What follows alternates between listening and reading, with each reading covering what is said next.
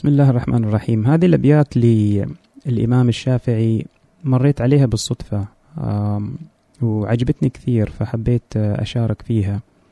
واللي لفتني فيها إنها آه، عبر وعبارة آه، عن كل بيت تقريبا يصف جزء كبير من واقعنا وكذلك يتكلم عن طبيعة علاقتنا مع الأشخاص ومن يستحق الاهتمام ومن لا يستحق الاهتمام ومن يستحق كذلك الثقة وغيرها.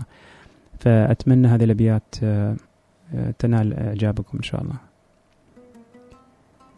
إذا المرء لا يرعاك إلا تكلفا فدعه ولا تكثر عليه التأسفا ففي الناس أبدال وفي الترك راحة. وفي القلب صبر للحبيب ولو جفا.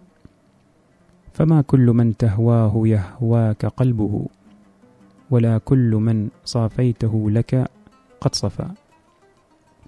إذا لم يكن صفو الوداد طبيعة فلا خير في ود يجيء تكلفا. ولا خيرا ولا خير في خل يخون خليله. ويلقاه من بعد المودة بالجفا وينكر عيشا قد تقادم عهده. ويظهر سرا كان بالأمس قد خفى. سلام سلام على الدنيا إذا لم يكن بها.